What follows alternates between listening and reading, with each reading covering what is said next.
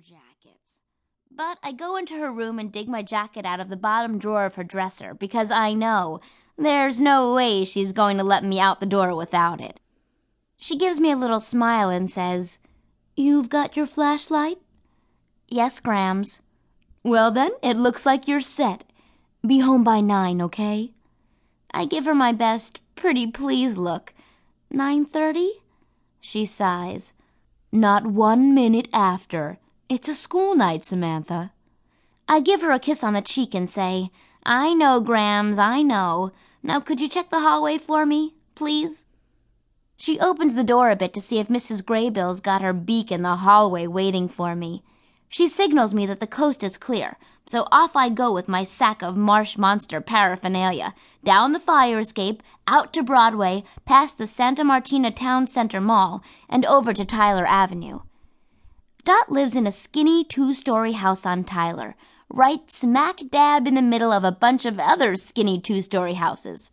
Only Dot's house had about ten jack o' lanterns on the stoop. Seeing all those jack o' lanterns got me pretty excited about turning into the monster from the marsh. Halloween's the best.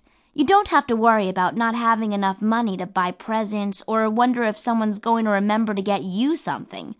You don't have to worry about cooking or cleaning or going to church. You just get dressed up and go out with your friends and have fun. I raced up the steps, rang the doorbell, and kind of bounced up and down in my high tops, waiting for someone to invite me in. And when Dot's dad answered the door, well, I didn't notice right away that he had big brown eyes and teeth that kind of crisscrossed in front.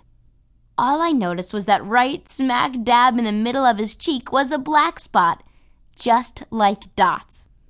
I stood there like an idiot for a minute, staring at Dot's dad's Dot, and finally I say, Hi, Mr. DeVries. I'm Sammy. Dot's friend? Is she home? He smiles real big, which kind of pushes his dot up toward his eye.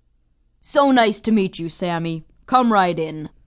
So in I go, into the land of blue. The carpet's blue. From about three feet down, the walls are blue.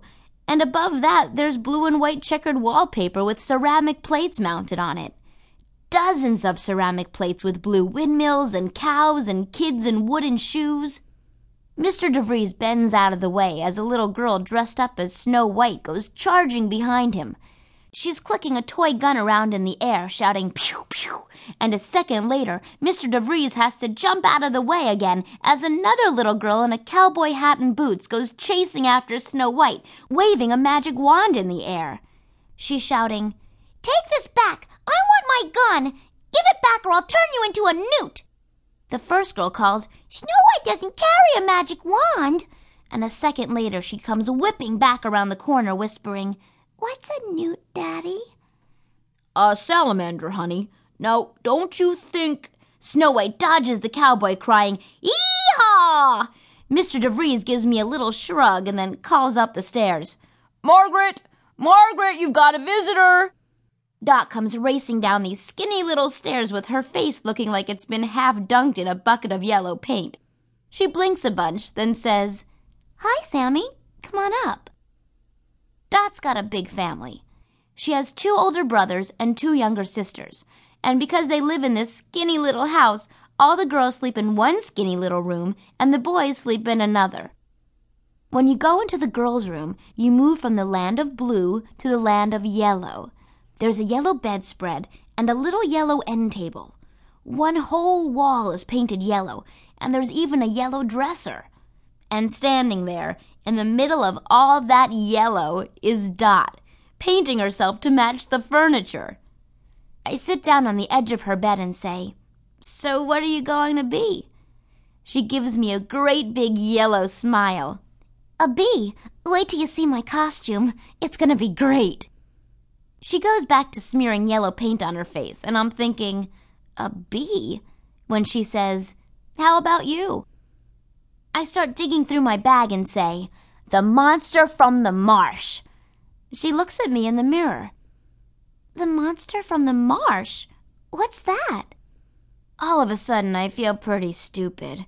Here she is, taking a bath in yellow paint, trying real hard to look like a five foot bee and all I'm planning to do is wrap my hair up.